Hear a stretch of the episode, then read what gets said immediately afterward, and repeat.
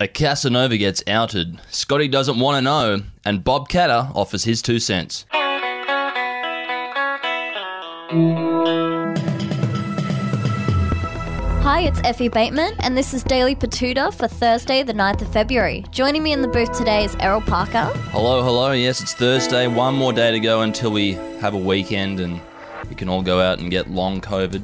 Come back with a bit of brain fog on Monday, Tuesday, um, and then do it all again. I think I'm still suffering from a bit of brain fog. Anyway, first up today, a bit of chatter around the groundbreaking television show that is Married at First Sight. A bloke who's bragged about sleeping with three hundred fifty women has today been suspected of telling porkies. Yes, big Texan and human skid mark Andrew was caught boasting about his sexual prowess to his new wife Holly, who looked very impressed.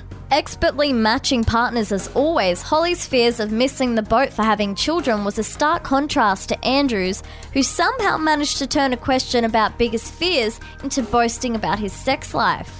If it wasn't as all bizarre enough, Andrew made sure to clarify that despite being super into sex, some things are just off limits, such as pegging, which is oddly specific if you ask me.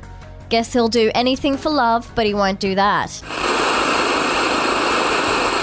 Up next, and Jenny Morrison has kindly informed Scott that he probably doesn't want to know about what went down in the press conference with Grace Tame and Brittany Higgins after being tasked with watching it so he didn't have to. Yes, it's alleged Scott was not able to make the conference, as much like all the Boomer reporters present, he's scared shitless of Grace Tame. With a mic-dropping speech calling out leaders for doing jack shit on issues such as sexual abuse and gendered violence, many people in the room were left shifting uncomfortably by Grace's rousing speech. Or really, many women, as there didn't seem to be many blokes present. Yeah, weird that.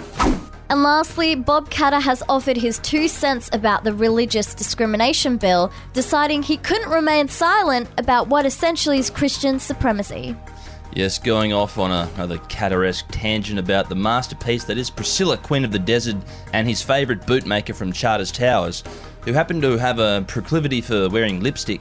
Katter states that he, you know, he won't let any religious bill get in the way of him having his boots resold by the best in the business. May a thousand's blossoms bloom. And lastly, for the quote of the day, we're circling back to the press conference from yesterday with the standout line of the day, delivered perfectly by Brittany Higgins.